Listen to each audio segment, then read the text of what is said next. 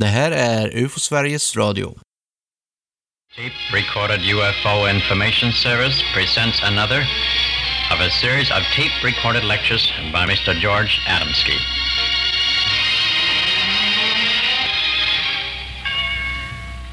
A lot of things happen to us sometimes that we wonder why and how, but that's the way it happened. So I hope that this will give you some idea how I happen to become interested in this phenomenon known as a flying saucer.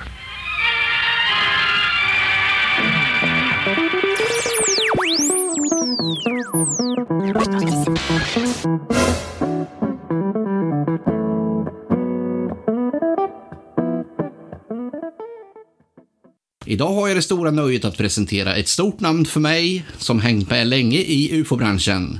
Ufolog, bibliotekarie och gammal vän. Du ska känna dig varmt välkommen till UFO Sveriges Radio, Håkan Blomqvist. Ja, tack så mycket. Själv heter jag Tobias Lindgren. Först får du som brukligt är berätta lite om dig själv för lyssnarna och hur du hittade det här fascinerande ämnet med UFO. Ja, det var ju länge sedan vid det här laget. Mitt intresse började redan när jag var i tidiga tonåren, 12-13 år. Eh, Då hittade jag ufo-böcker i mina föräldrars bokhylla och blev enormt fascinerad. Jag läste de här gamla klassikerna, kontaktpersonerna George Adamski, Daniel Fry och så vidare. Och tyckte ju det här var väldigt spännande. Samtidigt var jag väldigt intresserad av astronomi. Läste mycket amatörastronomi, tittade på stjärnor, hade ett litet teleskop. Gjorde studier av meteorer och, och sånt, så att det gick hand i hand. Och i mina föräldrars bokhylla hittade jag också en massa, ska vi säga, ja, spiritistisk litteratur och andlig litteratur, teosofi och så vidare. Och så började. Jag, I tidiga tonåren började mitt intresse kan man säga. I övrigt i livet, vad har du yrkesmässigt gjort? Ja, yrkesmässigt så blev jag bibliotekarie. Jag utbildade mig till bibliotekarie på Bibliotekshögskolan på 1970-talet. Och Det har jag arbetat med till för ett par år sedan. Då. Sen hade jag några år som frilansjournalist också på 1980-talet. Men huvudsakligen har jag varit bibliotekarie och det har jag alltid trivts med. Jag är en bokälskare. Jag gillar böcker fortfarande. Väldigt bra övergång till nästa fråga här då. Du var ju med och grundade världens största, det som idag är AFU, Arkivet för det oförklarade. Det är väl världens största arkiv för det här? Ja, det tror vi att det är åtminstone. Vi, åtminstone känner vi inte till att det finns något större. Det finns ju ett antal stora arkiv runt eh, om i världen. Men inget som är så omfattande både vad det gäller ämnen och eh, hela ämnes, alla ämneskategorier som, som AFU. Och det roliga är ju att det här började ju som, vi var tre killar, Anders Liljegren, Kjell Jonsson och jag, som eh, var UFO-intresserade i början på 1970-talet. Vi hade, jag hade Södertälje UFO-center och Anders Liljegren hade Norrköpings UFO-förening. I början på 73 så tyckte vi att vi ville satsa mer på forskning. Det behövdes forskas i det här ämnet tyckte vi. Eh, det var, det var för mycket lösa historier och för lite forskning, för lite kunskap. Under en tid så lämnade vi UFO Sverige och bildade då den 17 mars 1973 Arbetsgruppen för ufologi, som var alltså själva grundidén till AFU. Vi var alltså tre killar som bildade en informell liten studiegrupp för att vi ville forska. Kjell Jonsson, då, vår kollega, han var den som var mest bokintresserad på den tiden. Han började med ett litet bibliotek och hade två bokhyllor i sin lilla etta i Södertälje. Utifrån det så har det sedan växt år efter år till vi till slut flyttade till Norrköping, fick egen lokal och idag är vi störst i världen. Och det är ju ganska roligt att ha börjat med två bokhyllor och sen fortsätta med att vara störst i världen.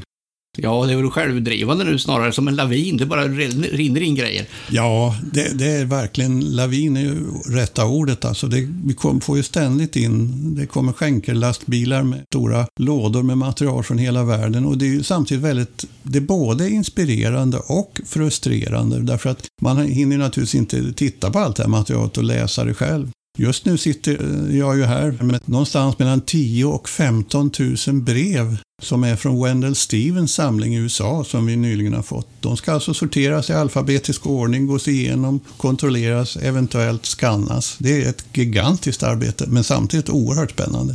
Du måste ha haft glädje av dina yrkeskunskaper även inom arkivarbetet. Ja, det hör ihop. Så man kan ju säga att jag har, jag har levt mitt intresse kan man säga. Bokintresset och var bibliotekarie. Jag blev ju bibliotekarie även på fritiden brukar man ju säga. Så det var ju en perfekt kombination. Och även Kjell Jonsson, då, min, vår kollega i AFU, blev ju bibliotekarie. Så vi var två bibliotekarier i AFU. Intressant. Alla de här sakerna du snackar om är ju egna avsnitt i podden framöver. Du kanske förstår att jag försöker fiska och fånga dig för framtida poddar här nu redan ja. här. Jo, det går ju att säga oerhört mycket om det här, både historiskt och på alla möjliga sätt.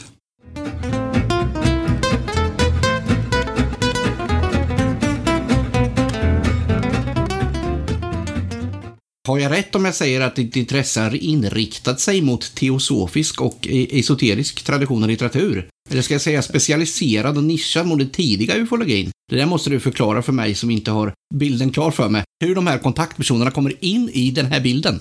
Det där har ju historisk, en historisk anknytning då, varför det blev så, varför min, mina intressen har varit mycket åt det hållet. Och det berodde delvis på att väldigt tidigt då när jag blev intresserad av UFO, alltså 1970 när jag blev aktiv, så de första som jag träffade som höll på med det här, det var alltså kontaktpersoner.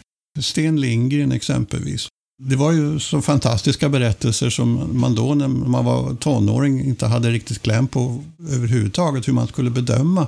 Men efterhand så blev jag så fascinerad att försöka förstå de här kontaktpersonerna. Vad är det som egentligen har hänt? Eftersom jag själv kände dem, blev så involverad med dem. Sten Lindgren, Sture och Turid Johansson, många andra. Så blev jag alltså nyfiken på att forska i det här och verkligen förstå vad är det som har hänt de här personerna. Hur mycket är sant? Hur mycket är fantasier? Det är mycket utifrån den synpunkten eller utifrån den historien som gjort att jag har satsat så att säga, på att forska inom kontaktpersoner. Och då kommer det här med teosofi och alternativa världsåskådningar in eftersom det är ofta en världsåskådning då som de här personerna hade. Ja, du nämner det här med teosofi, det får du utveckla. Vad är det för någonting?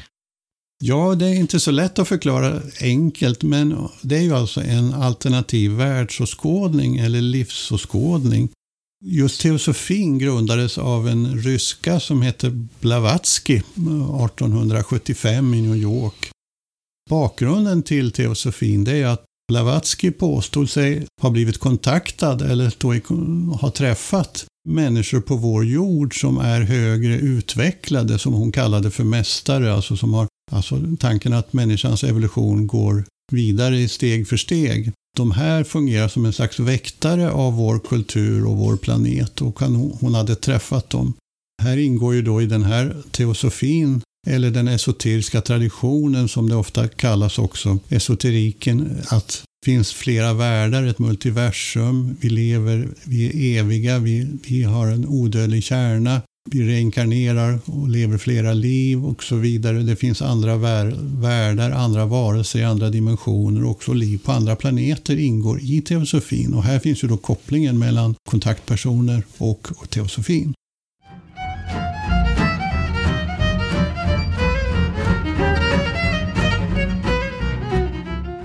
Det är just de här kontaktpersonerna bakom då som vi tänkte att vi skulle prata om i dagens avsnitt vilket jag tror att många tycker låter intressant. Jag förstår också att detta är ett väldigt stort ämne som inte låter sig göra så lätt på kort tid. Min idé är då att vi översiktligt går igenom de tongivande dragen för ämnet och eh, så finns ju alltid möjligheten att göra fördjupande avsnitt framöver i UFO Sveriges Radio. Innan vi kommer in på dessa personer så är det nog bra om vi reder ut några begrepp, eller vad tror du?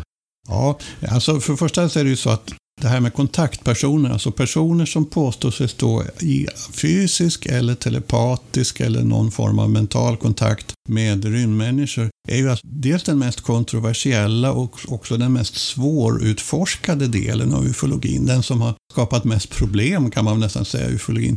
Samtidigt så tycker jag ju då att den blir den mest fascinerande delen därför att jag, jag vill verkligen försöka förstå de här personerna och vad, vad de har varit med om. Är det så att det är kontaktpersoner det heter eller skulle du använda dig av ett annat begrepp? Är det ett större fenomen? Kontaktpersoner är väl bra. Man, man kan väl säga UFO-kontaktpersoner om man vill, men kontaktpersoner tycker jag är ganska bra då. Och då får man ha klart för sig att det finns en grunduppdelning av kontaktpersoner. Dels de som då säger sig ha träffat varelser rent fysiskt, precis som man träffar vem som helst i samhället. Sen då som personer som säger sig stå i telepatisk eller psykisk kontakt med rymdmänniskor. Det är inga absolut tydliga gränser mellan de här, men, men man kan säga att man kan skilja på de rent fysiska upplevelserna och de telepatiska. Vad är själva kontakten? Vem är det man har kontakt med? Vad är grunddragen där? Ja, alltså de själva säger ju att det är rymdmänniskor, eller de som de kontaktar påstår sig vara rymdmänniskor. Och det, det vet ju naturligtvis inte vi. Alltså överhuvudtaget så får man ju säga att vi kan ju inte säga att vi vet vad det är som har hänt de här egentligen. Det är ju väldigt svårt att bedöma. I de rent fysiska kontaktfallen så kan man, i alla fall enligt min mening, i vissa fall säga att de har verkligen träffat någon form av personer, varelser. Men sen är det ju väldigt svårt att säga om de är utomjordiska eller om det är någonting helt annat. Kan det vara några som bluffar sig vara från andra planeter? Kan det vara någonting helt andra typer av väsen som finns här på vår jord? Jag menar, det finns ju ett oändligt antal möjligheter här. Eh, finns det svenska kontaktpersoner? Är fenomenet globalt och varför har det en koppling till Kalifornien? Ja, det är en intressant fråga. Eh, kontaktpersoner finns över hela världen. Det, det, finns i Sverige, det finns i Norden, det finns i Europa, Afrika, överallt. Men just Kalifornien är ju lite intressant därför att man kan säga att det var där som själva kontaktrörelsen, UFO-kontaktpersonrörelsen startade i början på 1950-talet. Mycket med George Adamski då, som var en amerikan eh, som påstod sig stå i kontakt med rymdmänniskor. Många av de här kontaktpersonerna fanns, de bodde helt enkelt i Kalifornien. Så att därför blev alltså Kalifornien en slags mecka då för hela kontaktrörelsen, UFO-kontaktrörelsen. Man hade stora kongresser som kunde dra alltså 10 000 besökare och så vidare. Det var väldigt, väldigt stort på 1950-talet. Det var en, en, en hel rörelse som delvis också då spred sig till Sverige. Men det var alltså i Kalifornien det började. Jag tänker rent kronologiskt, hur, hur startade det här fenomenet? Ja, som rörelse startade kan man väl säga att det startade i USA och framförallt i Kalifornien. Men det är klart, om du ska gå riktigt långt tillbaka i historien så har det ju alltid funnits personer som påstår sig ha varit i kontakt med andra typer av varelser. Vi, vi har ju vår egen mystiker Emanuel Swedenborg som redan på 1700-talet påstår sig ha besökt planeterna i vårt solsystem och, och träffat utomjordingar. Men det var ju väldigt ovanligt udda. Eh, så att man kan säga att det var inte förrän efter kriget som det här startade som en rörelse. När flera, många personer samlades som påstod sig vara i kontakt med rymdmänniskor. Och då är vi i slutet på 40-talet, början på 50-talet? Ja, framförallt början på 50-talet. Man kan säga från 52 och framåt kan man väl säga. Alltså 1947 startade ju själva fenomenets namn, alltså flygande tefat, Flying Saucers rörelsen, UFO-kontaktrörelsen startades på 50-talet och var starkast på 50-talet. Kan man säga att det är en homogen rörelse? Eller vad är, vad är de gemensamma nämnarna?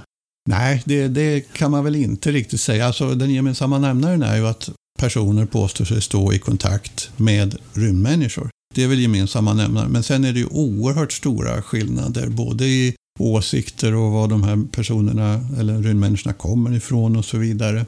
En del av de här kontaktpersonerna har bildat stora organisationer som Daniel Fry som bildade Understanding 1955.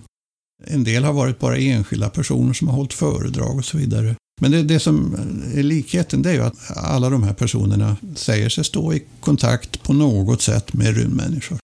Det är alltså underförstått att det alltid handlar om utomjordingar om man säger så? Ja, i, i, stort sett kan man väl säga. Det finns ju lite andra teorier och, eller påståenden, men generellt så kan man säga att åtminstone från 50-talet och framåt så var det rymdmänniskor som gällde.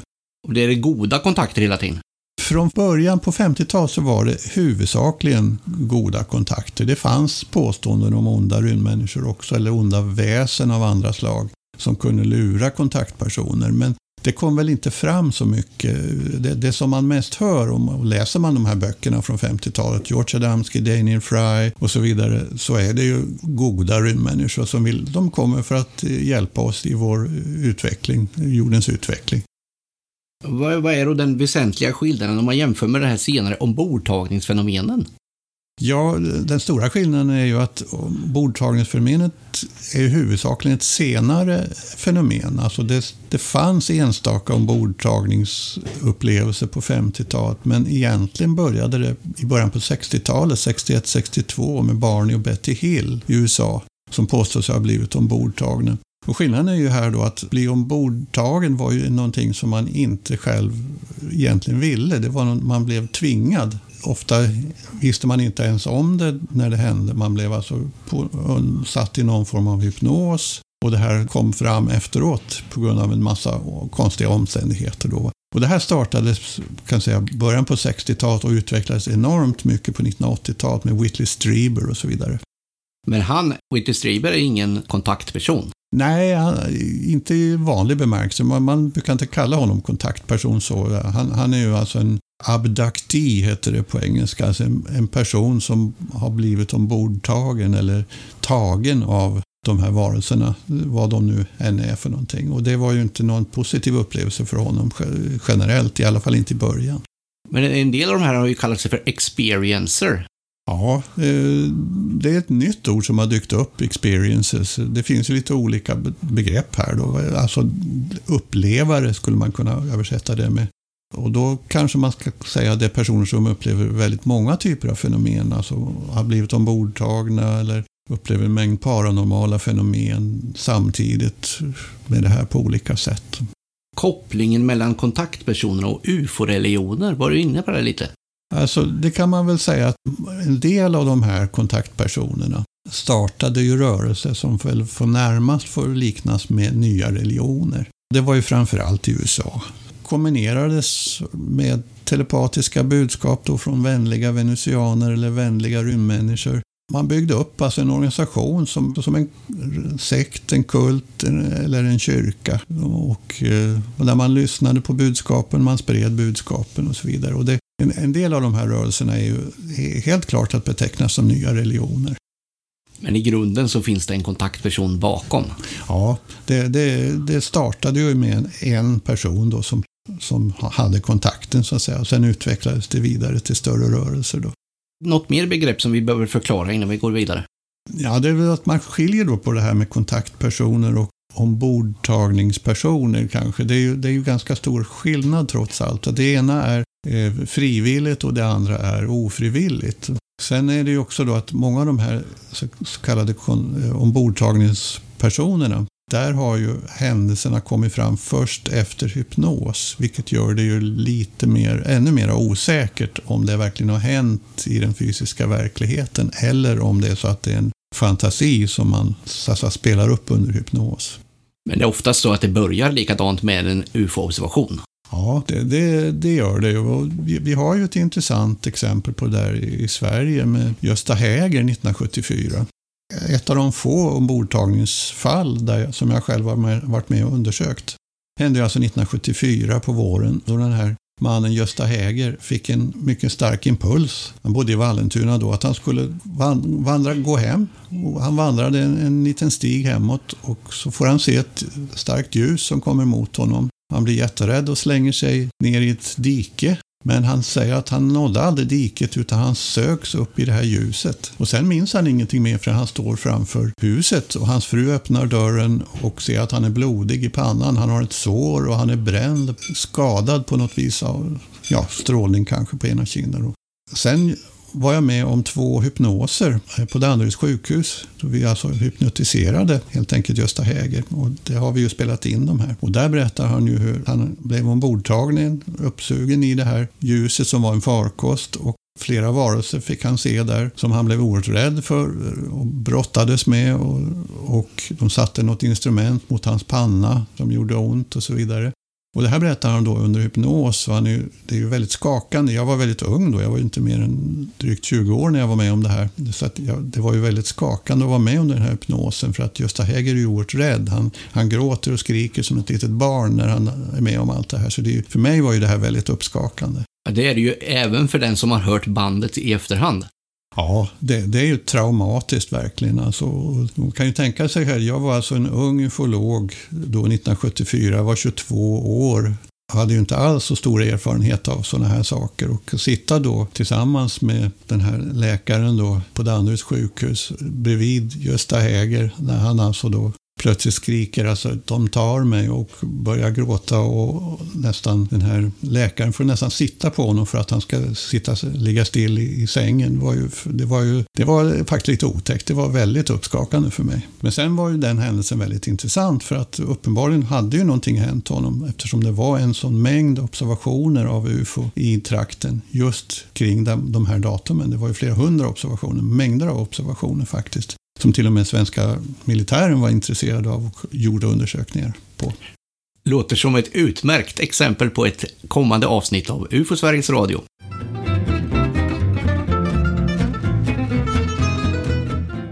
För att inte det här ska bli ett alltför långt avsnitt så får vi väl begränsa oss till några kontaktpersoner och skrapa lite på ytan till denna spännande del av UFO-historien. Eller hur är det? Är fenomenet med kontaktpersoner lika aktuellt idag?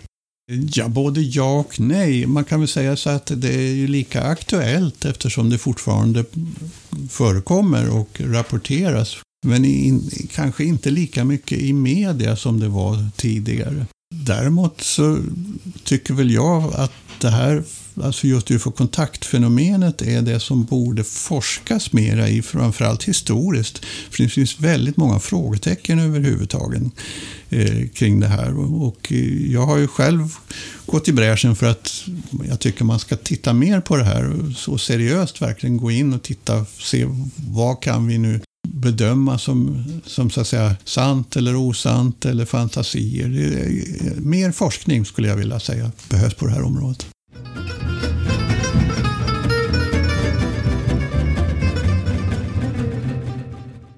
Det största affischnamnet bland kontaktpersonerna är väl i alla fall George Adamski. Många av oss lite äldre ufo-intresserade har honom att tacka för en mycket intressant hobby, även om man kanske har fått en liten annan syn på honom med tiden. Ska vi hålla oss strikt i kronologin eller tycker du att vi kan börja med George Adamski? Nej, det passar bra att börja med George Adamski för att han är ju ett, det mest kända namnet och var ju den som faktiskt startade mycket av hela ufo-kontaktrörelsen 1952. Han eh, var ju från början på, på 1930-talet eh, ska vi säga, en, en, slags mystiker eller filosof som höll föredrag i Kalifornien. Han åkte runt, höll föreläsningar, han, han pratade på radio och så vidare och pratade mycket om ja, kosmisk filosofi, som han kallade det, och allmänt livsåskådningsfrågor överhuvudtaget. 1946 var han med en liten grupp då i Kalifornien som skulle titta på meteorer. En meteorsvärm som skulle komma då. I oktober 46 var väl det.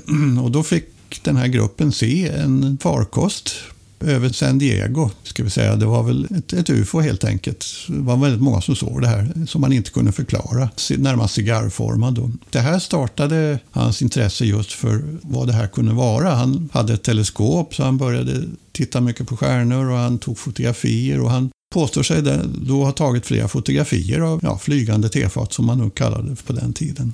1952 så tillsammans med en grupp på sex personer åkte de ut i öknen i Kalifornienöknen och fick se en cigarrformad farkost på hög höjd som de följde en bit med bilen. Stannade och sen sa Adamski att han, han, skulle gå en liten bit längre bort för att eh, se vad som hände. De andra ser då och han påstår sig också att en farkost kom från den här cigarrformade farkosten ner, landade och ur kom en person som han gav namnet Orton, som såg ut som en vanlig människa fast med, vanligt, med långt hår. De höll en, en konversation med teckenspråk under kanske 40 minuter. Sen återvände han till den här farkosten och den flög upp i den cigarrformade farkosten igen. Och Adamski återvände till gruppen och var enormt upphetsad och berättade vad som hade hänt. Och det var liksom upprinnelsen till hans... Det var den första kontakten. Sen påstår han sig alltså att ha träffat dem här igen, att de kom och hämtade honom i, fanns i samhället, hämtade honom i vanliga bilar och åkte ut till farkosten och han fick följa med i de här farkosterna och de berättade om vilka de var, att de var här för att hjälpa oss och så vidare. och så vidare. Men det, här, det är naturligtvis oerhört kontroversiellt. Och det, man brukar säga att Adamski är en vattendelare i ufo-rörelsen. Det finns de som tror stenhårt på honom och det finns de som säger att allt är bara bluff, alltihopa. Jag brukar försöka inta en liten mellanställning där och säga att min bedömning utifrån att under många, många år ha undersökt kontaktpersoner, själv fysiska kontaktpersoner. Min teori skulle jag vilja säga är att han förmodligen var inblandad i ett försök till test från en grupp som kom av främlingar som kommer någonstans ifrån. Och Adamski var en av dem som råkade ut för den här testen helt enkelt. För att se hur reagerar vi inför kontakt med främmande väsen. Det fanns inget i hans tidigare liv som kunde säga någonting. Jag menar, han var ju inte ung när det här hände. Det var han inte. Han, eh, han var väl i 50-årsåldern drygt då faktiskt. Så att han, var, han var ju definitivt inte ung. Han, var ju den, han blev ju väldigt känd. Han reste runt hela världen, han höll föredrag. Han träffade drottning Juliana i Holland 1959 på en, en rundresa. Han avled 1965 och fortfarande finns det en väldigt stark Adamski-rörelse kan man säga, George Adamski Foundation i USA som håller hans minne levande och sprider hans böcker och, och, filosofi och så vidare. Det som jag tycker är lite tråkigt är ju att det blev en sån väldig, från början blev det en väldig så att säga, skillnad mellan de som ville vara vetenskapliga och undersöka ufo-fenomenet och de som då stenhårt trodde på på kontaktpersoner. Man ville nästan inte prata med varandra och de som var vetenskapliga de ville inte ens undersöka Adamski för de tyckte det var bara trams. Medan de som trodde på honom, de trodde så att säga på allt lite för mycket. Och jag tycker idag har man väl kommit fram till en mer balanserad syn. Man försöker titta på vad är det som kan vara sant i det här och hur mycket går det att belägga? Finns det några belägg för att han verkligen träffade någon form av varelser? Och hur ska man bedöma? Det finns en lite mer balanserad syn på det här idag, mera mera objektiv som jag tycker är bra. Och jag tycker framförallt, jag säger det igen, det, det behöver forskas mer på det här. Vi, vi, vet fortfarande inte sanningen om det här. Ofta är det den bilden man har fått från honom och från hans böcker. Ja, det är ju den som har blivit mest känd. Alltså läser man hans böcker så, hans filosofi, det är en väldigt vacker filosofi. Det är en humanistisk filosofi faktiskt. Så, som då påminner mycket om teosofin eller den esoteriska traditionen med reinkarnation och karma och andlig utveckling och så vidare. Så det, det, filosofin kan man ju inte säga någonting så att säga, negativt om tycker jag på det viset. Däremot är ju den naturligtvis stora frågan, hade han verkligen fått det här från några rymdmänniskor? Är, är det sant? Och det som, när det gäller just Adamski så har jag tittat på en del saker. Det finns ju alltså ett antal händelser som tyder på att någonting var han verkligen inblandad i no några kontaktade honom verkligen som tydligen utgav sig för att vara rymdmänniskor. Eh, det finns ett, ett intressant exempel på, från Schweiz, en kvinna som heter Lou Sinstark som var hans representant i Schweiz. Och 1959 var han ju i Schweiz, han var ditbjuden. Och Louis Sinstar var själv lite tveksam på om, om det här. Träffade han verkligen några personer? För han påstod att de här rymdmänniskorna kom och besökte honom på hotellrummet tidigt på morgonen. Hon kände hotelldirektören, hon kände hisspojken på det här hotellet. Tänkte hon ska kolla, kommer det verkligen några personer och besöker George Adamski på morgonen? Och så frågade hotelldirektören om det här. Jo, det kom faktiskt några yngre herrar och besökte George Adamski på morgonen. Det, det, det intygade både hisspojken och hotelldirektören. Ja, så i den bemärkelsen så träffade ju George Adamski verkligen någon där på hotellet på morgonen. Men om det var rymdmänniskor, det är ju en helt annan fråga. Ska man säga något om George Adamskis tidigare liv? Om, man, om det finns någon koppling till det? Jag tänker, han var ju invandrare. Ja, han kom, hans föräldrar kom från Polen från början eh, när han var väldigt liten. Så att, eh, men det tror jag inte påverkade honom något speciellt. Han var väldigt liten när de kom från Polen. Däremot så, eh, det som är intressant med George Adamski det är väl att han var ju, var ju en filosof och lite mystiker innan de här upplevelserna. Och eh, det, det, kan man väl naturligtvis alltid fundera på om det påverkade honom på något sätt. Eller om det kunde påverka de som eventuellt valde ut honom som någon slags språkrör, om det nu var på det viset. Men om han var utsatt för någon sorts eh, påverkan ytterifrån, eh, bakar han ihop det med sitt tidigare liv i den här mystiken som han höll på med i yngre år? Ja, det gjorde han ju kan man väl säga. På sätt och vis så, så var ju mycket av den filosofi som han själv förespråkade på 30 och 40-talet samma filosofi som sen han påstod då att rymdmänniskorna stod för eller hade gett honom som information. kan man naturligtvis diskutera Var, var det det här med rymdmänniskorna bara ett sätt för honom att sprida sin egen filosofi? Eller var han verkligen i kontakt med någon typ av främlingar? Alltså, som jag sa, min egen teori då, det är ju att han blev utsatt för någon form av test från någon grupp okända personer, varelser från någonstans som tydligen hade en, en överlägsen teknologi. Men observera, det är alltså min teori. Jag kan ju inte säga att jag vet det. Det är, det är en teori och som vi får se om den håller i framtiden. I den här teorin då kan man märka att det finns saker från de båda världarna, från de här personerna som kommer och hans egen bakgrund. Ja, alltså det, i den bemärkelsen att det är samma filosofi han presenterar i stort sett kan man säga. Lite mer detaljerad och utvecklad visserligen, men i, i mycket samma filosofi kommer sen från rymdmänniskorna som han själv förde fram på 1930 och 40-talet. Hans yrke och så, vad, vad höll han på med egentligen? Han, eh, när han, I yngre dagar så var han eh, ska vi säga, arbetare kan man säga. Gjorde, hade massa olika yrken. Hantverkare och, och jobbade på olika sätt. Så han, han, I den bemärkelsen hade han inget så säga, särskilt yrke som han är känd för på det viset. Utan vad han blev känd för det var ju som föredragshållare och, och filosof på 30 och 40-talet. Han hade en förkärlek för att kalla sig för professor, eller hur var det? Ja, både ja och nej. Alltså det var ju hans elever så att säga, som kallade honom professor. Och sen eh, tog han det också lite...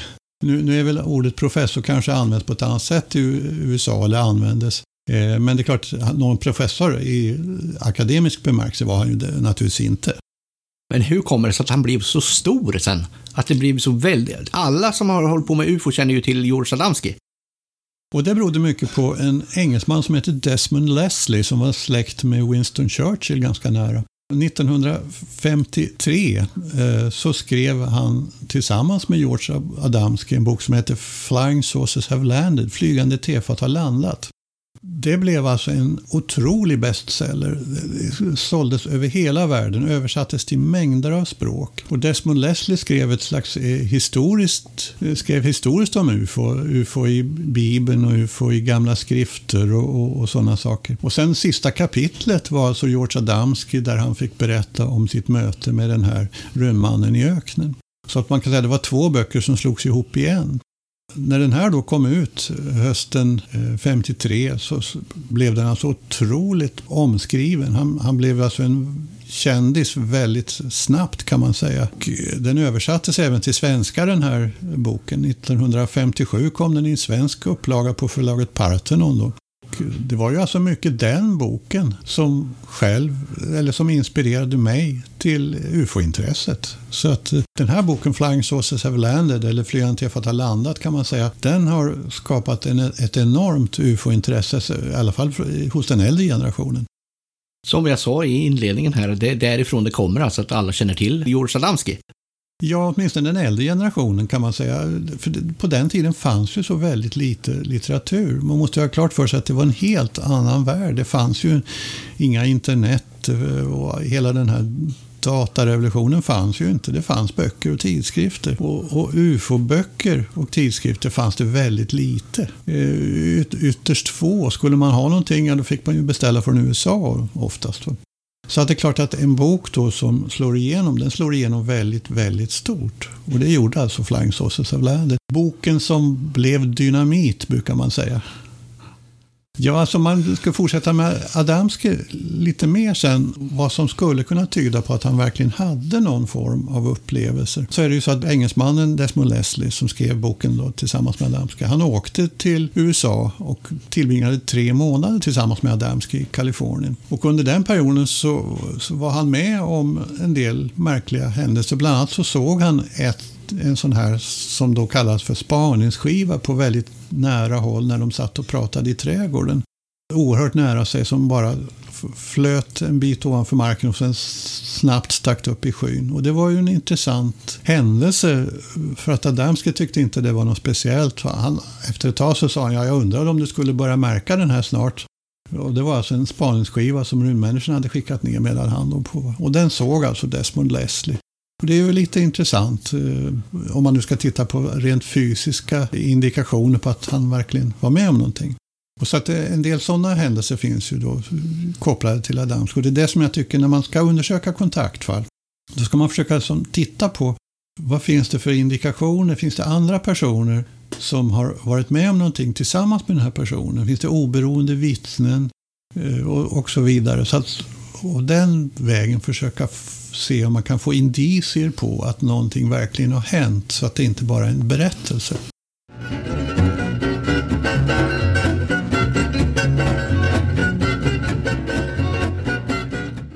George Adamski måste ju ha inspirerat väldigt många andra kontaktpersoner. Och åtminstone om man läser på internet så står det ju att de flesta har, det finns någon typ av koppling till Adamski hela tiden. Om man läser på en kontaktperson, kanske mindre känd, så mm. står det ändå referenser till Adamski hela tiden.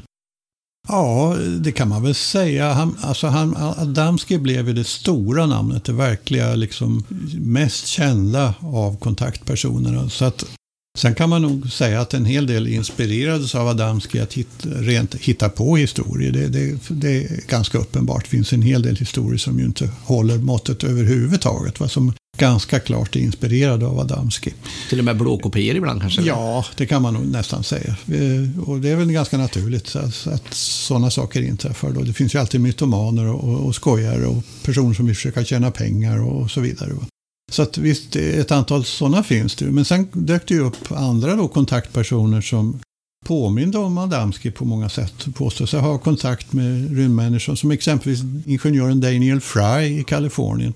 Som också då berättar om att han flugit i ett sånt här tefat, hade blivit kontaktad och hade helt enkelt fått frågan om han ville starta, ville, ville informera om rymdmänniskornas försök att hjälpa vår civilisation. Och han hade svarat ja på den frågan och då grundades organisationen Understanding, alltså förståelse, 1955.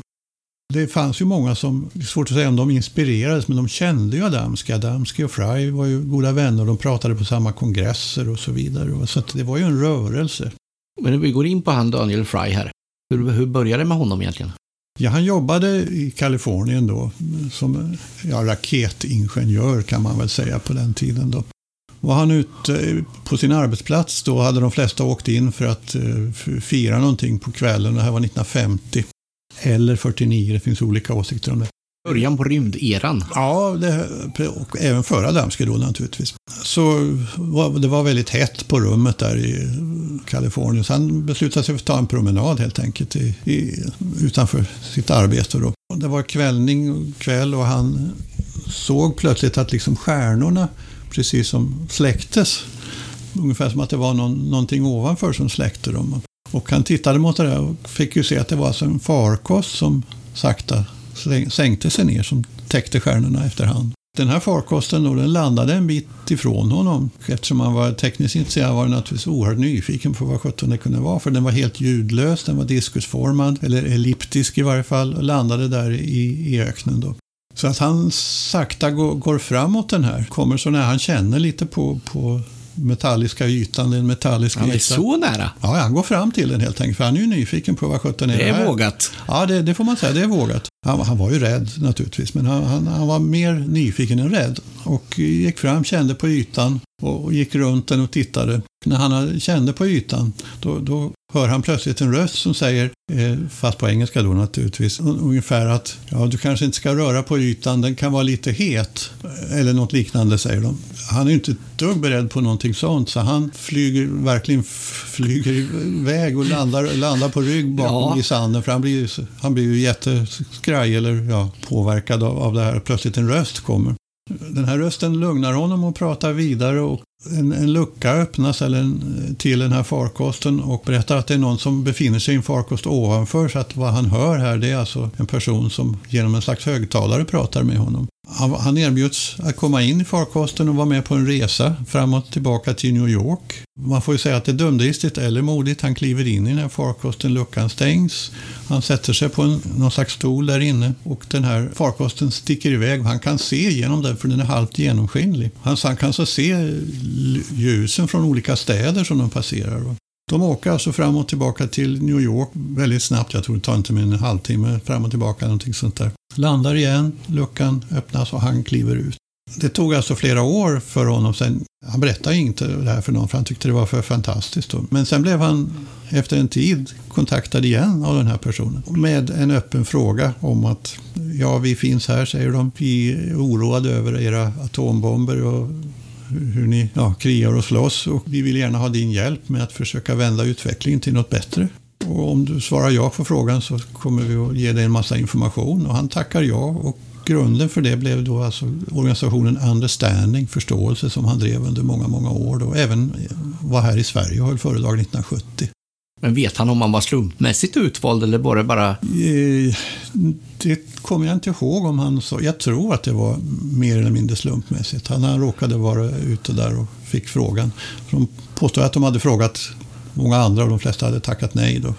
Av ganska förklarliga skäl får man väl säga. Men det är ju en mission impossible närmast. För han sa själv att det är ingen som kommer tro på mig om jag går ut och berättar det här. Jag kommer ju bli fullständigt utskrattad, säger han. Och då säger de, jo det, visst det kommer du ju bli naturligtvis, men du får ändå frågan om du vill så att säga, göra jobbet. Och han, han tackade ja.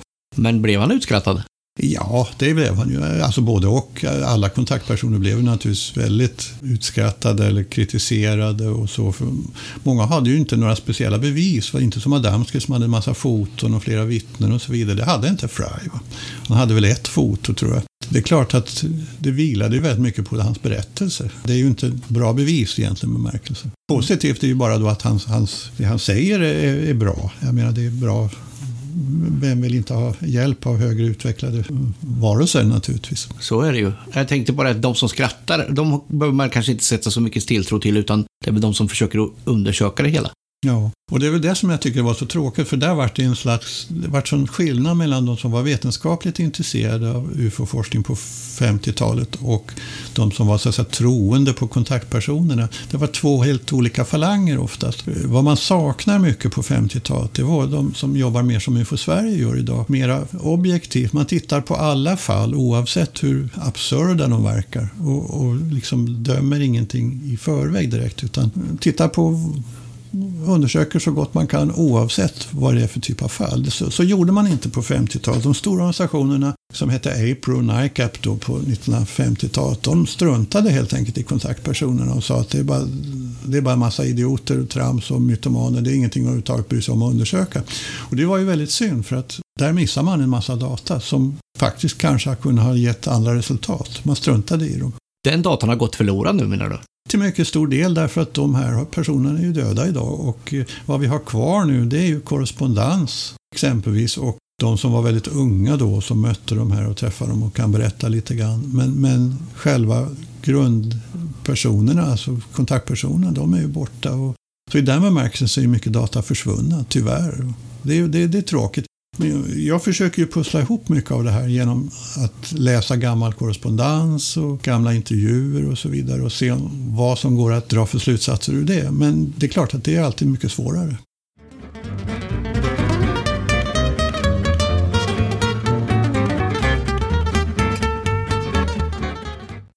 Om vi ska titta på en annan kontaktperson som jag tycker är väldigt intressant och också väldigt kontroversiell, precis som George Adamski, så är det amerikanen Howard Menger. Eh, han avled 2009. Var ju alltså en sån här känd kontaktperson på 1950 och 60-talet i USA också då. Han är intressant på det viset att han hade i stort sett samma påståenden om kontakter med samma typ av varelser som George Adamski, alltså vänliga varelser som, som ville hjälpa oss på olika sätt. Han berättar att han har rest med dem i deras tefat och så vidare. Att de finns ibland och som hjälper oss tekniskt och filosofiskt så mycket de kan. Men det som är intressant med Howard Manier det är ju att det var ganska många vittnen som verkligen såg tefaten och som såg varelserna, eh, som, eller människorna får man väl säga, som han hade kontakt med. Eh, även alltså ganska välutbildade personer. Och jag har korresponderat med en av de här, en amerikansk psykiatriker som heter Bertolt Schwartz, som var mycket god vän, kände Howard Menger väl och som säger att det, det är verkligen en gåta med Howard Menger vad, vad, som, vad han var inblandad i. Helt klart är det någonting han var med om, säger psykiatern Schwartz, då, för som har själv intervjuat många av de här vittnena. Han säger att det är definitivt ingen svart eller vitt historia det här utan Howard Menger var med om någonting och jag kan inte riktigt för, förklara det. Det är en gåta säger då den här och det är ju alltså en amerikansk psykiater som säger det och det tycker jag är lite intressant på det viset. Speciellt kanske intressant med Howard Menger tycker jag också då. Det är ju det att det är en kontakt som påstås ha startat väldigt tidigt redan i hans barndom. När han var 7-8 år så mötte han en av de här eh, ja, rymdmänniskorna som sa att längre fram när du blir lite vuxen så kommer vi att kontakta dig igen. Vilket år pratar vi om då? Ja, han är ju född, Howard Menger föddes 1922, så cirka 1930 så påstår han att han första gången träffade, och det var en, en rymdkvinna då i det här fallet, som sa att vi kommer att kontakta dig när du blir lite vuxen och, och så vidare. Och eh, mycket riktigt så blev han kontaktad igen. Han hjälpte dem på olika sätt. Lite lustigt, väldigt praktiskt. Han, han klippte exempelvis deras hår ibland, för att de, de var ju långhåriga. Han, han berättade att de hjälpte dem med, med körkort och så vidare. Och sen finns det en annan sak som är, tycker jag, lite intressant. Att han fick alltså ett kodord från de här rymdmänniskorna. För att hur, hur ska jag veta vilka som verkligen är rymdmänniskor? Vilka, vilka är ni? Och då fick han alltså dels en, en slags handskakning kombinerad med ett kodord som avslöjade vilka som var de äkta, så att säga. För man kunde inte skilja en människa från de här. I princip inte. De var, såg väldigt, ofta väldigt perfekta ut, väldigt vackra och så vidare. Men i princip kunde det vara vem som helst naturligtvis. Och det som är lite intressant i det här sammanhanget då, det finns en annan kontaktperson som heter George Van Tassel i Kalifornien som också är väldigt känd. Han hade de stora kongresserna, Giant Rock Space Convention på, på 50-talet. Han blev också kontaktad av, av samma grupp, påstår han. Han fick också det här kodordet och det här handslaget. Och han berättar då i, i sin tidskrift Proceedings att eh, när han fick höra om Howard Mangers berättelse så tänkte han, nu ska jag testa Howard Menger. Är det så att Howard Menger är i kontakt med samma grupp som jag, då måste han kunna det här kodordet. Så han åkte alltså till Howard Menger, han intervjuade alla vittnen han kunde få tag på och så vidare. Och så frågade han Howard Menger, okej, okay, vad är kodordet som de här rymdmänniskorna använder? Och Menger svarade rätt. Och då sa George Francis, okej, okay, då vet jag att du är äkta också. Och det är ju lite intressant. Verkligen, men de hade ingen kontakt egentligen från början. Nej. Men de, de kommer då från... Han bodde på öst, Howard Ja, var ju på östkusten, New Jersey. George Fantasser bodde ju på, i Kalifornien. Så de hade ju ingen kontakt från början, utan det var ju att George Fantasser fick höra talas om Howard Menger och tänkte så här, okej, okay, jag ska testa honom. Har, har han verkligen fått samma kodord? Ja, då vet jag att då är han i kontakt med samma grupp som jag. Och det här är ju lite intressant, för Howard Menger säger att de här jobbade precis som en slags agenter på jorden. Och för att skydda sig själva så använder de alltså vissa kodord, vissa andra saker. För att ja, de som de kontaktade skulle veta att det var äkta vara, så att säga. Och det här tyckte jag var lite intressant, alltså för att det är ju en, en, en, tycker jag, en liten indikation på att någonting var de i kontakt med. Om det sen var rymdmänniskor, det är en annan sak. Men någon form av personer var de i alla fall i kontakt med, så mycket kan man säga. Det är en gåta naturligtvis vad det här var och det är, det är mycket det här som jag tycker är så spännande, så fascinerande med hela kontaktrörelsen. Vad är det egentligen bakom det här? Är det verkligen rymdmänniskor? Är det någonting annat? Finns det de som spekulerar om att det var ryska agenter? Eller jag menar, man kan tänka sig alla möjliga varianter.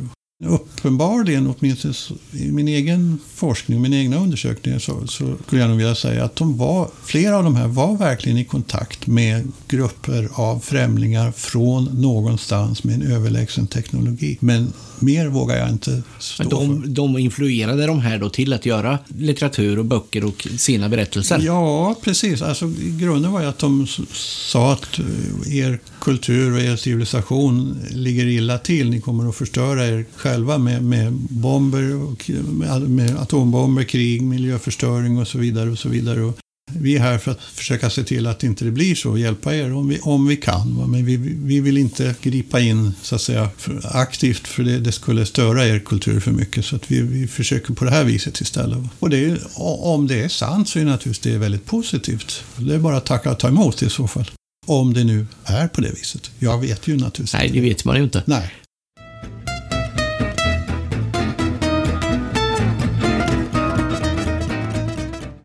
Men du nämnde han George van Tassel här. Berätta lite mer om honom.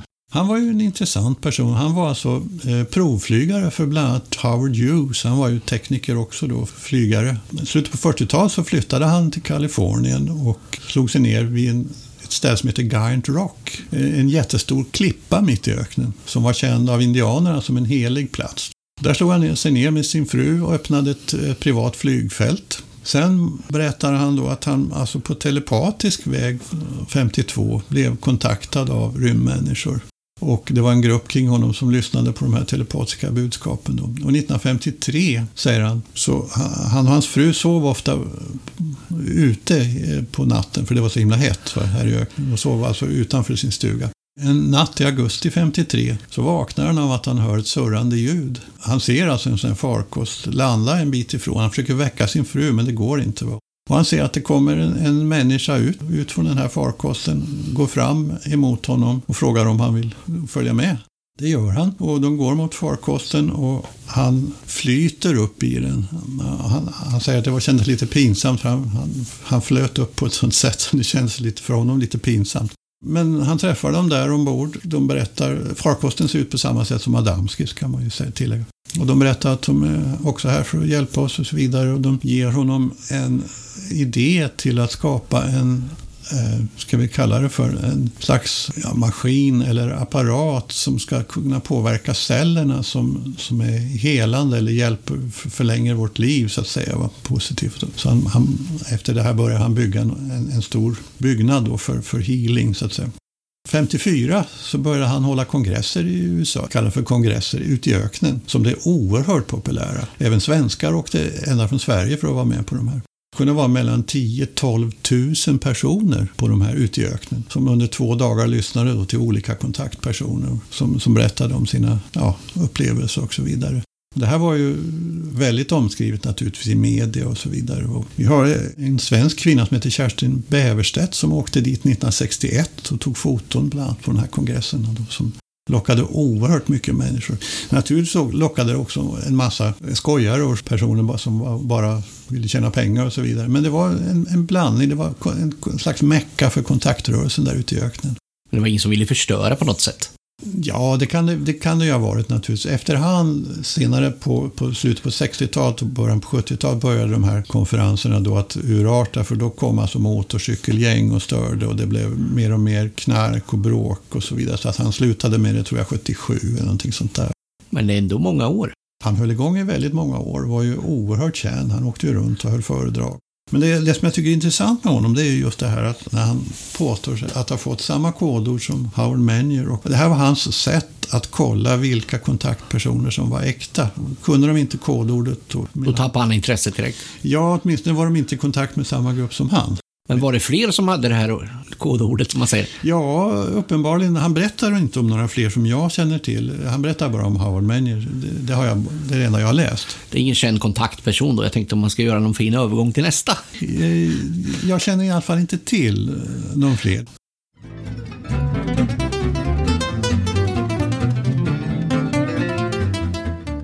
Ja, och sen om man ska ta sådana som då blev lite mera på ytterkanten, det som, som du sa inspirerades av George Adamski och som man säger är väl mera tveksamma, som är mera fantasihistorier, anser väl jag i varje fall. Så man kan ju ta ett exempel, engelsmannen George King. Han bildade någonting som heter Atheria Society på 1950-talet.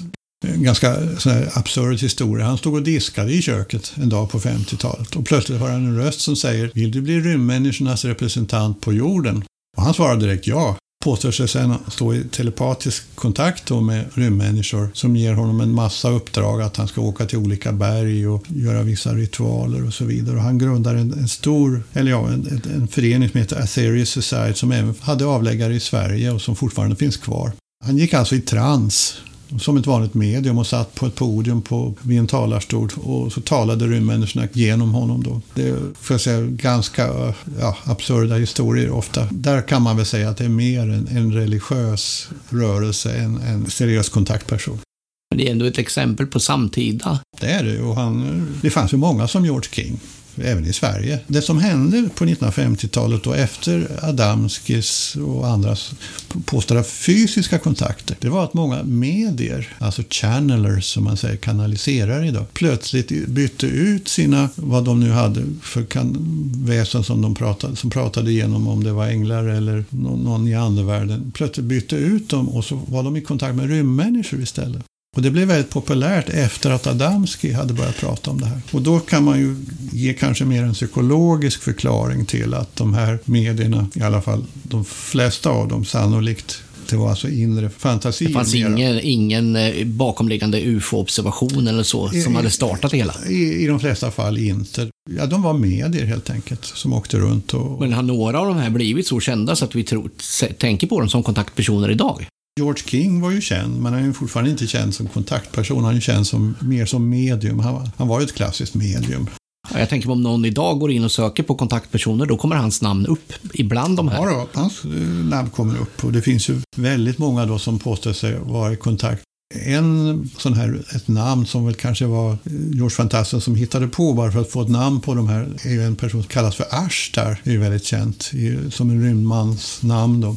Och efter att George van Tassel hade påstått sig vara i kontakt med Ashtar så dök det upp mängder av medier som också påstod sig vara i kontakt med Ashtar. Så George Adamski han brukade skämta om det där att när han var i Europa så hörde han säkert tre, fyra olika Ashtar från olika medier som sa helt olika saker om vad människorna var här för. Så han menar på att det, var, det, var, det kunde ges en psykologisk förklaring. Det var ett lämpligt namn för att få publiken att lyssna. Ja, det var, det var liksom inne, det var poppis. Ungefär som att man är i kontakt med Jesus. Ja, då lyssnar flera. Men säger du kontakt med Nils Andersson, då är det inte lika kul. Nej. Och det kan man fortfarande, går man in på nätet idag och på kontaktpersoner så ser man ju väldigt, väldigt mycket sånt här. Som i grunden då är dagens medier, dagens channel. Men det är ju helt omöjligt för en, en, en person idag att förstå skillnaden. För det står ju inte där. Nej, det, man måste ju läsa på ganska mycket och studera ämnet ganska mycket för att se skillnaden här. För att, jag menar, läser man bara budskapen så är det ju väldigt svårt att kanske säga några, någonting, varken bu eller bä. Man måste läsa på och studera det här ganska mycket för att se skillnaden då mellan eventuellt äkta fysiska kontakter och rena, rena mediumkontakter som är mer tveksamma och kanske har en psykologisk förklaring.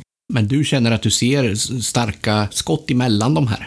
För det mesta är det ju så. Men eh, visst, sen finns det ju en del mellanlägen. Jag menar George van Tassel, han, han påstår att han hade både telepatisk kontakt och fysisk kontakt. Även om han säger då att den här så kallade telepatiska kontakten, den gjordes faktiskt med en, en teknisk anordning som kunde påverka hans hjärna. Eh, det var alltså som en slags sändare helt enkelt, så det var inte vanlig telepati. Va? I de flesta fall så kan jag ju se att det, det är mera medier helt enkelt då, som, som säger de, har, de kanske inte ens har någon ufo-observation utan bara berättar in, inre upplevelser helt enkelt. Då.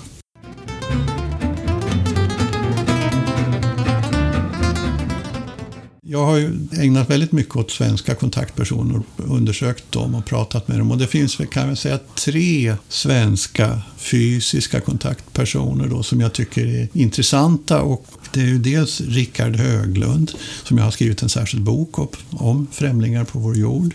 Sen har vi Sture och Turid Johansson som ju hade en mängd upplevelser och kontakter som jag också har skrivit om. Och sen en kvinna som fortfarande är anonym, som jag inte har nämnt hennes riktiga namn, som jag kallat för Anna, som också hade då väldigt fysiska kontakter. Deras historier är så väldigt långa och komplicerade. Vi kanske ska ta en särskild... Egna program, alltså. Det ja. tycker jag låter alldeles utmärkt. Det är tre kontaktpersoner i Sverige då som, det finns flera, men tre som jag själv har undersökt ganska noggrant och som jag bedömer som sannolikt äkta och mycket gåtfulla, mycket intressanta. Många av lyssnarna sitter här nu och tänker på varför du inte nämner Gösta Karlsson. Är han en kontaktperson? kan man väl säga att han är i viss mån. Mest känt är ju den här händelsen 1946 då, utanför Ängelholm. När han såg den här tefatet som hade landat och varelserna, eller människorna, utanför. Då. Eh, men efter det så påstår han ju i alla fall att han hade inre upplevelser av kontakter med de här samma varelser. Så i den bemärkelsen kan man väl säga att han är en kontaktperson här. Va? Det fallet har ju Claes Svahn undersökt oerhört skickligt och noggrant. Men var det någon reell kontakt där? Alltså fick man någon budskap och så vidare? Jag tänker mig att den skiljer sig lite mot de här andra vi pratar om. Ja, nej, han var inte någon som spred kontaktbudskap, nej. Utan berättade bara att det var mer alltså visionär, han inre upplevelser. Han såg de här varelserna och upplevde sig i kontakt med dem. Och fick till slut av med en otrolig vinning för egen del. Ja, så han påstår att han inspirerades ju till att skapa olika preparat av det här som sen sålde väldigt bra då och så vidare. Han blev ju väldigt rik med tiden. Han påstår att det, det har han att tacka rymdmänniskorna för. Det, det, det, kan vi ju naturligtvis inte veta någonting om. Det, det är ju hans påstående då bara. Men det skiljer sig ändå från de här andra vi har pratat om här. Ja, det kan man väl säga att det gör på det viset att han sprider inte ett budskap från rymdmänniskorna. Han, han berättar om upplevelser tillsammans, att, att, han har sett dem och så vidare. Men det är inte så där ungefär som George Adamski eller Daniel Fry, att han säger vad de är här för och vad, att de vill hjälpa oss och så vidare. Något sånt finns inte med i, hos honom.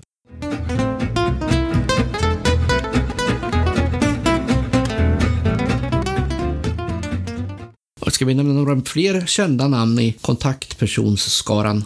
Nej, jag tänker mig att, att lyssnarna här, de yngre publiken, googlar upp olika kontaktpersoner ja, ja. och då får de ett namn, men de förstår inte, de förstår inte sammanhanget. Alltså det finns ju naturligtvis kontaktpersoner från andra länder också. Exempelvis från Sydamerika har vi en väldigt udda kontaktperson som heter Dino Craspedon. Han heter egentligen Aladino Felix. Eh, han skrev en bok som heter My Contact with Flying Saucers. Han var också känd på, på 50-60-talet. Och det som var lite speciellt med honom, han, han påstår att jag ha träffat då rymdmänniskor från vårt solsystem som berättar en massa saker för honom. Senare då på 60-talet så dök den här Aladina Felix upp på ett helt annat sätt i Sydamerika. Det var en, ett stort antal eh, terroristhistorier och bankrån i Brasilien på 60-talet. När man till slut lyckades spåra kärnan i den här gruppen som stod bakom det här så visade det sig att det var Aladino Felix som låg bakom allt det här.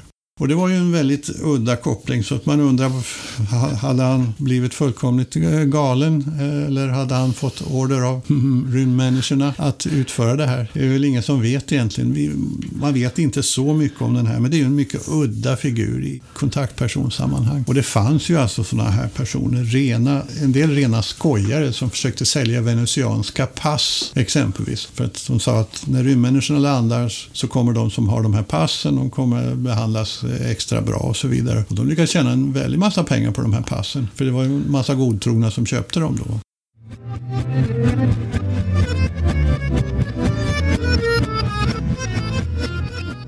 Alltså det finns ju en vildvuxen flora av fullständigt absurda, tokiga, bizarra historier, rykten kring, kring det här med kontaktperson. Och det är ju det som kan göra det så svårt att överhuvudtaget seriöst försöka sig ge sig in i det här och undersöka och se vad som är vad. Det kan vara ganska frustrerande. Vissa av de här fallen har jag ägnat flera år åt att försöka bena ut. Och det är skillnad mot att bara se liksom en ljus på himlen eller en, någon farkost. Sådär. Det här kräver alltså oerhört mycket jobb och det är väl därför det är så få som vill jobba med kontaktpersoner och forska i det. Därför att det krävs så oerhört mycket tid, så mycket så att säga, lite udda forskning som, som de flesta kanske inte är beredda att satsa på. Så om man, man då går in för en, en kontaktperson kan det visa sig vara en återvändsgränd som ger ingenting om, om du upptäcker att det är en, ja. en bluff eller en bubbla bara? Ja, så, eh, vi, vi har ju ett klassiskt exempel på svenska kontaktpersonen Sten Lindgren har undersökt väldigt noga. Han var ju en av de första jag träffade och var intresserad av UFO och han påverkade ju mig väldigt mycket då som tonåring naturligtvis. Men jag blev ju väldigt nyfiken på att höra hur var det egentligen med hans historia. Han påstod att han stod både i telepatisk kontakt och att han hade sett rymdmänniskorna landa och att han hade träffat dem i vårt samhälle och så vidare. Och efter några år av många historier så tänkte jag att jag vill verkligen försöka ta reda på vad är sanning av allt det här. Jag har hört så otroligt mycket historier. Jag vill verkligen försöka gå till botten med det här. Vad är det som håller av allt det här? Finns det något överhuvudtaget som håller i vad Sten Lindgren berättar?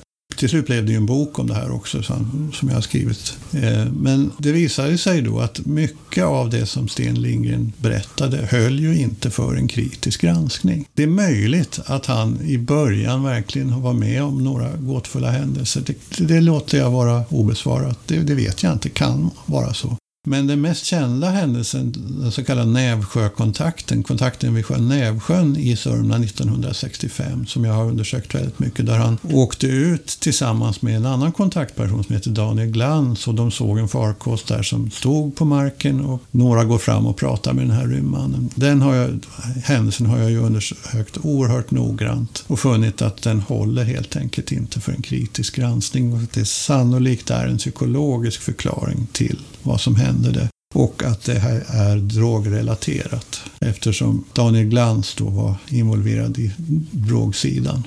Men det är ju ett, ett exempel på där man alltså ägnar flera år åt ett fall, tror att det är äkta från början, till slut efter flera år kommer fram till nej, det håller inte. Men du får ju ändå förklaring. Och det är Ja, ju- ju- sannolik förklaring ska jag säga. Men det är, ju, det är ju sådana vi jobbar mot. Att vi vill ju förstå vad det är som är bakomliggande. Ja, Oavsett vad man kommer fram till. Precis. Vi, vi sitter ju inte och jobbar efter att vi ska komma fram till något specifikt som vi önskar. Nej. Och det är det som är viktigt och det som jag tycker är bra med UFO Sverige. Att UFO Sverige går inte ut och, och säger att så här är det och vi ska bara försöka bevisa det. Utan UFO Sverige går ut helt liksom objektivt och säger att vi har ett gåtfullt, vi har flera gåtfulla fenomen. Vi vill undersöka dem för att se vad svaret kan bli, men vi har inte svaret än. Och ibland kommer vi fram till att det håller inte, ibland kommer vi fram till att vi har ingen förklaring. Och det tycker jag är en fjäder i hatten för UFO Sverige. Jag tycker den här resan också mot förklaringen är minst lika intressant. Ja, man lär sig oerhört mycket på att vara ufolog, ska jag säga. Alltså jag ångrar ju inte en dag att jag började ägna mig åt ufo, därför att jag har ju lärt mig så väldigt mycket annat än Ja, man måste ju kunna väldigt, väldigt mycket vid Ja. sidan om. Jag har ju lärt mig oerhört mycket om religion, filosofi, psykologi, sociologi, historia, politik. Ja, vad som helst har ju liksom blivit en följd av att jag intresserat mig för det här. Så att på det viset kan man säga att det är verkligen folkbildande att ägna sig åt UFO på ett seriöst sätt. Man, man lär sig oerhört mycket. Sen är det ju spännande, intressant och roligt. Man träffar en oerhört intressanta människor, spännande människor, kufiska människor, rena knäppjökar. Visst, det finns också mytomaner och så vidare. Och man lär sig så oerhört mycket om människor. Det är en resa som du säger som är oerhört spännande. Så att själva, själva gången fram till att man kanske kommer fram till någonting är ju minst lika spännande som själva svaret, om man hittar ett svar. Det var ju mycket intressant det här måste jag säga, men för att inte bränna av allt krut på en gång så tror jag att vi avrundar. Hur känns det Håkan? Jag har förstått att du gillar de här ämnena. Kanske är det något vi har glömt eller som du vill tillägga? Ja, det finns naturligtvis oerhört mycket att tillägga, men jag skulle vilja säga så här att jag är precis lika fascinerad av det som när jag var ung tonåring. Det, det är lika spännande idag att ägna sig åt det här om, området och, och forskningen faktiskt. Jag började när jag var 18 år och nu fyller jag 68 år nästa år. Jag tycker fortfarande det är precis lika spännande och intressant. Jag är lika nyfiken idag som när jag var tonåring. Får vi hoppas att det smittar av sig på andra också. Det får vi hoppas. Din entusiasm.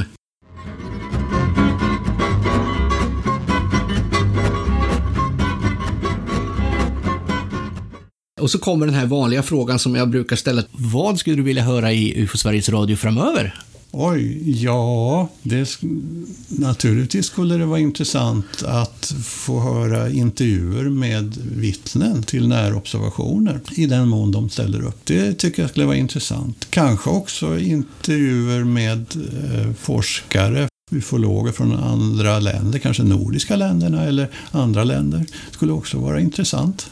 Kanske också en debatt mellan två olika ståndpunkter i UFO-frågan skulle vara lite spännande. Alltså mellan en mera skeptiker och en mera, om vi ska kalla det för troende, skulle kunna vara, vara lite spännande. Finns det sådana kvar idag? Man får väl leta. Ja, men det är ju inte som för 30 25-30 år sedan när det fanns verkligen ena sidan och sen skeptikerna åt andra hållet. Nej, det är ju inte riktigt på samma sätt. Det, det, det är helt klart. Om man lyckas eh, hitta någon så kanske det skulle vara en intressant Absolut, debatt. intressant, intressant.